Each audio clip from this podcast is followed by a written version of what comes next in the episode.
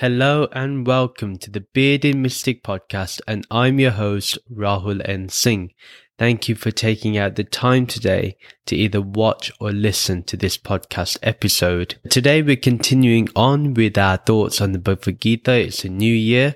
We will be beginning with the first episode of 2022, looking into the Bhagavad Gita. Before we begin, like I mentioned in previous podcast, the Bearded Mystic podcast does have a Patreon page. So if you would like to support me as a podcaster, as a content creator, then you can subscribe and you will get extra content, some bonus episodes. You will have blog posts and live streams that are exclusively for Patreon. So please do take a look at that. And there is a great merchandise loyalty scheme. If you remain a patron for over a year, you get some really nice goodies. If you'd like to subscribe, the link is in the video description and the show notes below. We're going to start with verses 52 to 54. In the previous episode, we looked at 49 to 51. Let's begin with exploring 52. Verse 52. When the clarity of your awakened buddhi carries you beyond the dense forest of material illusions, then you will no longer be disturbed by what you have heard in the past or will hear in the future. Let's look at the first line.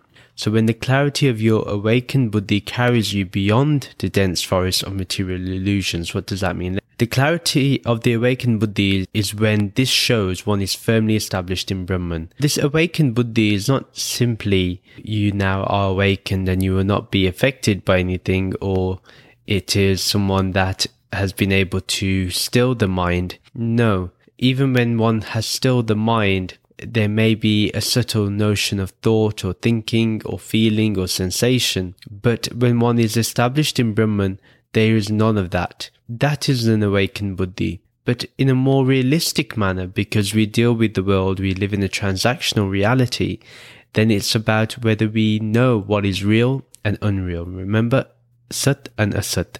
This continuous understanding has to be the way we function in the world. That clarity is needed. This individual is clear on what is real and unreal, as we mentioned, and there is no doubt in their mind. They know that what is real cannot be changed, it does not change. This consciousness is pure consciousness. It cannot change. It does not change. It is not subject to modification. It does not feel heat. It does not feel cold. It does not feel pain. It does not feel pleasure. It doesn't feel any of those things. Anything that links us to this body, to this earth, to this mind, that is not pure consciousness. Pure consciousness is within all sensations, but sensations cannot be pure consciousness because that is consciousness in a reflected form. And this is something that we need to understand now that we're getting deeper into the Bhagavad Gita. The individual is clear on what is real and unreal. They are beyond that sense of doubt now. They are established in Brahman. The wisdom takes someone beyond the dense forest of material illusions. What are material illusions? What do they mean? Material illusions are there because we have material desires and they are forever changing. Think about our own desires. They're constantly changing. One minute we have one desire, the next minute we see something on the TV, we want something else, or we see something on social media, someone has something better than us, and suddenly we're back into that dense forest of material illusions. And this material illusion begins with our desires. Our desires begins with our sensations, with our feelings, with our intentions. Anyone that is looking for spiritual enlightenment is not going to take their desires very lightly in terms of the inquiry. The inquiry will be full and it will be investigated that where has this desire come from and what purpose does it have? Is it going to benefit my life or is it not going to benefit my life? Is it going to benefit others or is it not going to benefit others? Is it solely for my benefit? But does that come to the detriment of others? So this is something an awakened person thinks of. They do not simply do things based on a hunch or because they are impulsive. No. Impulsive people are full of material desires. They're continuously in that rat race of getting more, gaining more, instead of learning what to let go of, what to lose, what to remove. Because that investigation hasn't occurred. We know that desires are never everlasting. Never. They are continuously changing. They are temporary. Therefore, whatever is temporary is unreal. Our desires are unreal. Now we can know this from the awakened point of view, but let me make this clear that we do have to live with desire. If we didn't live with desire, we can't be alive right now. We would be thinking about our death. But we have desires, so we must live with them. The most important thing is, is learning how to make something more beneficial for ourselves and for others. The word dense forest because if we are attached to the material, then it is very hard to see beyond it. It's very true. Take a look at our own selves. When we inquire into this, inquire into our own being, then we can see that when we have these desires, we cannot think about Brahman, we cannot think about the higher knowledge, we cannot think about what is wisdom, we cannot think about how to live a wise life, we cannot think about how to be attached to the good aspects of life, the beautiful aspects of life. Instead of seeing the beauty of the world, we're just entrapped in our desires of the world. Instead of observing the beauty of our family, of our friends, we look at how we can have more desires so we can do better than them. You can see from here that our desires are like a dense forest. Therefore, if there's a dense forest, how can you see clearly? It's like when you're driving in fog. It's very hard to see. The visibility isn't there. Therefore, someone who is completely in desires or even has desires that are more than what they need, I would say, those people, their visibility for Brahman is very less. Their visibility for awakening is very less. Their visibility for enlightenment, next to nothing. By chance, if something happens, a tragedy happens, then they may wake up, but otherwise, people remain asleep. Hence, clarity of the real allows us to live in this forest that is no longer dense for us. So it's not like the awakened person does not live in the forest. No, they live in the forest, but now they have the light and have an extended visibility. Now they can navigate. This is the way of a sage, the way of a knower of Brahman, an awakened being. This is what they can do. Therefore, clarity is very necessary. And like we mentioned, that clarity is when we know what the formless is, what this Brahman is, this pure consciousness. Let's think about Brahman for a second. We know Brahman doesn't have an image. We know Brahman doesn't have a figure. We know Brahman doesn't have a persona. We know that Brahman doesn't have a shape or a form or a color. We know that Brahman doesn't have a limit. We know that Brahman doesn't have a particular form in any sense, neither solid, neither liquid, nor gas. This Brahman doesn't belong to time. It has neither been born nor does it die. This is the clarity of someone who understands this Brahman and they are established in this. They can perceive this at any time. The moment a dense forest may approach, the light will illumine their way. That is the way of a pure being, a being that really wants to be enlightened, that really wants to see reality as it is. This is very important. And the further line in that verse says, Then you will no longer be disturbed by what you have heard in the past or will hear in the future. This is very true. Now, if you think about in the context of the Mahabharata, Krishna is guiding Arjun not to worry about what happens in the future or whatever he has heard in the past. He's to move on. He now needs to go beyond this. And just remember, he needs to understand that in the future, people may condemn him, people may praise him. He has to go beyond that. He has to go beyond time. He has to attach himself to the present moment. This is what Krishna is saying. And this does apply to us as well.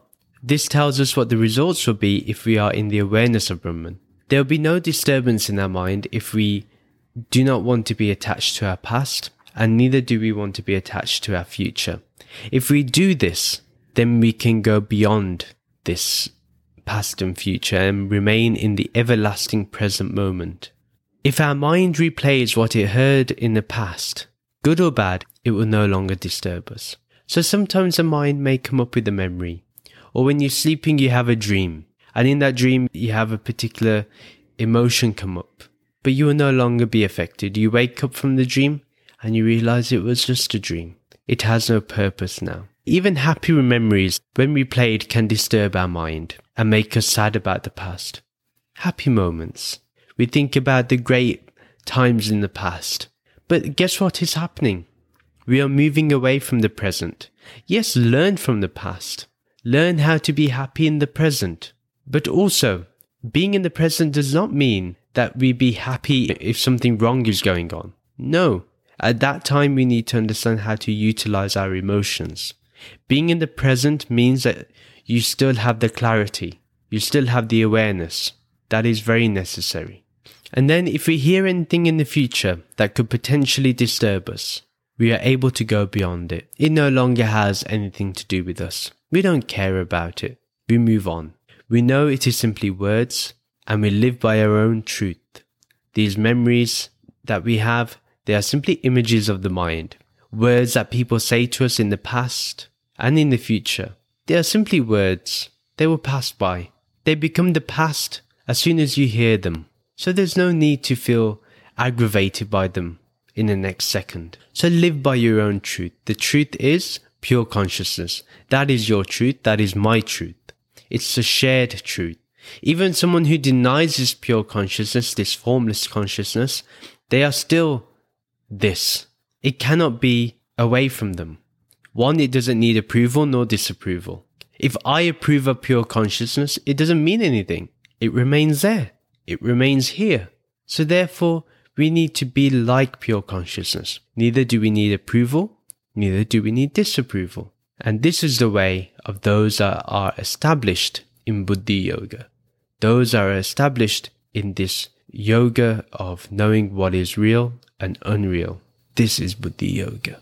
This is a sign of a true enlightened being. The context of the whole verse is simply this that let clarity guide you and let clarity brighten up both the past and the future, along with its thoughts, memories, and actions, so the mind is forever in peace thanks to the discernment of the real and the unreal. Very simple.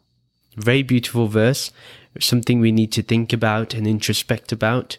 Don't simply listen to this right now. When you leave this podcast, when you turn it off and you go back to the world and you end up bringing back those habits. No.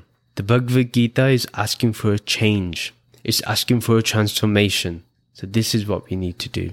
Transform ourselves. Verse 53. When your buddhi remains steady and unwavering in meditation upon your Atma, your true self, you will no longer be distracted with the details of Vedic rituals. Then absorbed in Samadhi, you will directly perceive your true nature and achieve the perfection of Buddhi Yoga. So let's look at the first line. When your Buddhi remains steady and unwavering in meditation upon your Atma, your true self, you will no longer be distracted with the details of Vedic rituals. Sri Krishna is reiterating certain points but in a more clear and concise manner. He has said these things in the past, the flowery language of the Vedas. He's mentioned this, but he now wants to be more concise. He's summing it up so Arjun can move forward. For any follower of Dharma or spirituality, it is important that the wisdom attained of what is real, this supreme reality, this Brahman, this pure consciousness, this formless consciousness, remains steady and unwavering in meditation. This is very important that when one meditates, even if it's for two minutes, I sometimes tell people don't even meditate for too long.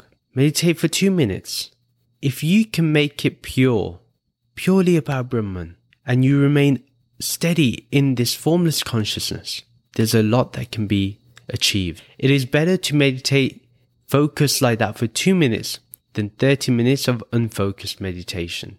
Steady as in nothing can disturb it, nothing subtle nor gross. It remains focused without a single break. This is how we need to be.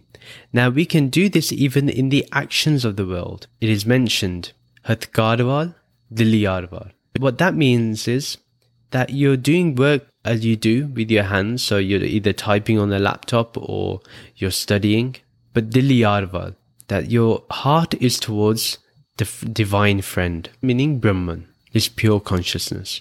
So this has to be the way of focusing without a single break. At the forefront, maybe yes, you're working, but in the background, there's Brahman. There's this pure consciousness. This can only be attained firstly by having that focused meditation, being absorbed in Brahman. Then it can happen. Being absorbed in your true self, this Atma. Unwavering, it remains on the real, on Brahman, on the Atma. It doesn't think of anything material.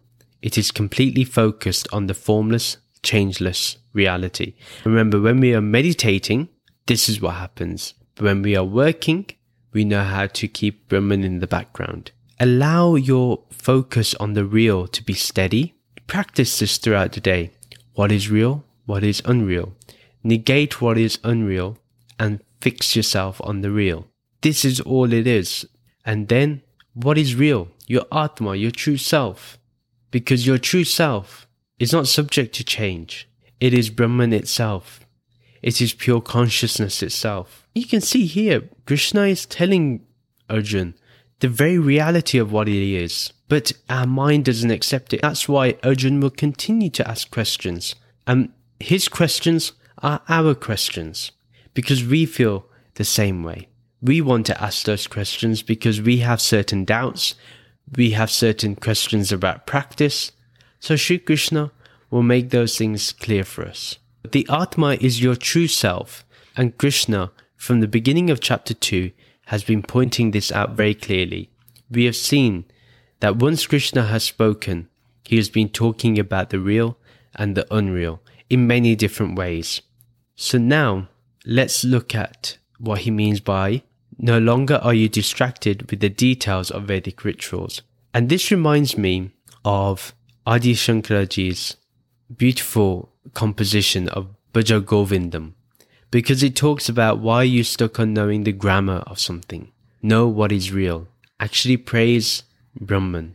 Praise the true self. It doesn't matter if you know the grammar or the pronunciation. Praise Brahman. It's good to know if you can know it, if you have the wisdom to know it get to know the real pronunciation, but you're not going to get in trouble. Yeah. Some people say, oh, if you say a mantra incorrectly, something will happen to you. Don't believe them. They don't know what they're talking about. If Sri Krishna is saying not to get distracted by the details of Vedic rituals, the Vedic rituals are also mantras. That's the details. So if you think that if you pronounce something wrong, that something bad will happen to you, that is misguided thinking then you're still in a dense forest of material illusions. You haven't moved forward. So you see the connection between the last verse and this verse. Many people are worried about the pronunciation, the order of steps in a ritual. They worry about minor details like wearing shoes in the temple. These are all distractions when the real, the Atma, Brahman is everywhere. And this is very true. Please tell me where Brahman is not.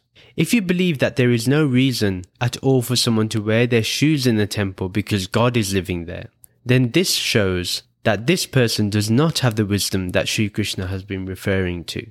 These are minor details.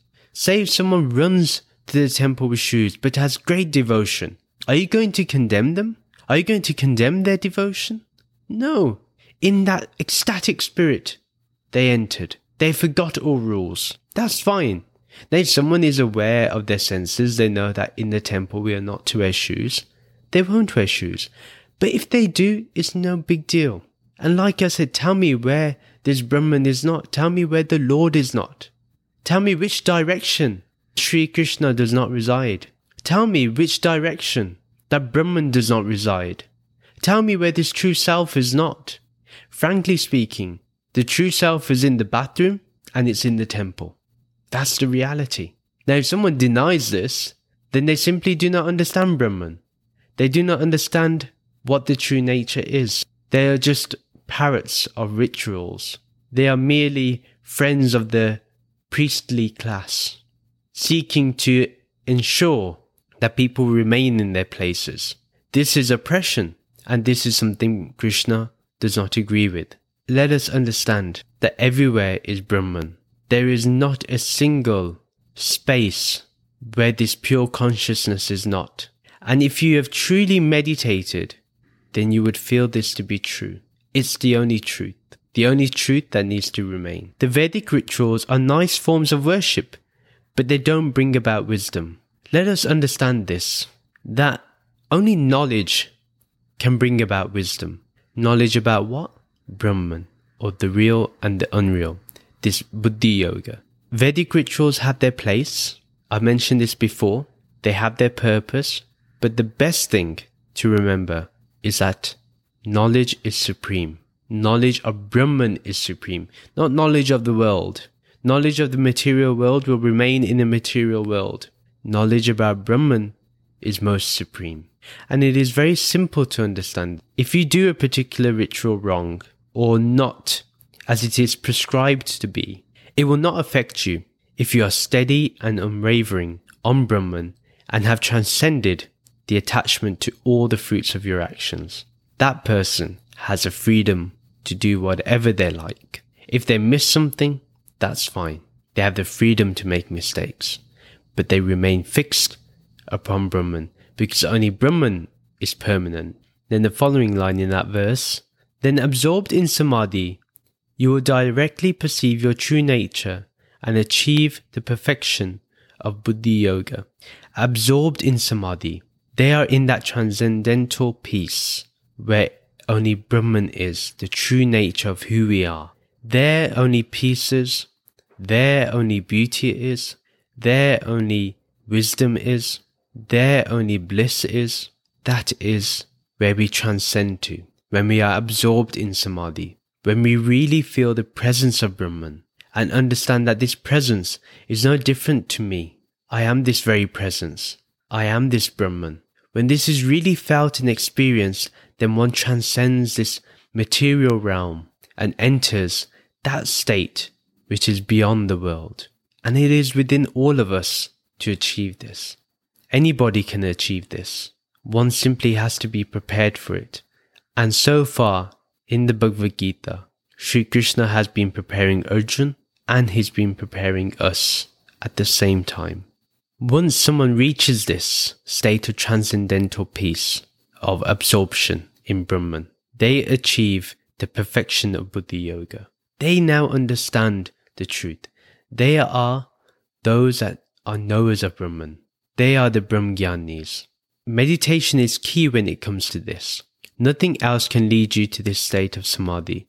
Maybe, you know, this podcast or any podcast or a talk by anybody can lead you to feel that there's a certain level of transcendence, but it's actually in the silence of meditation where there is real absorption, only in silence.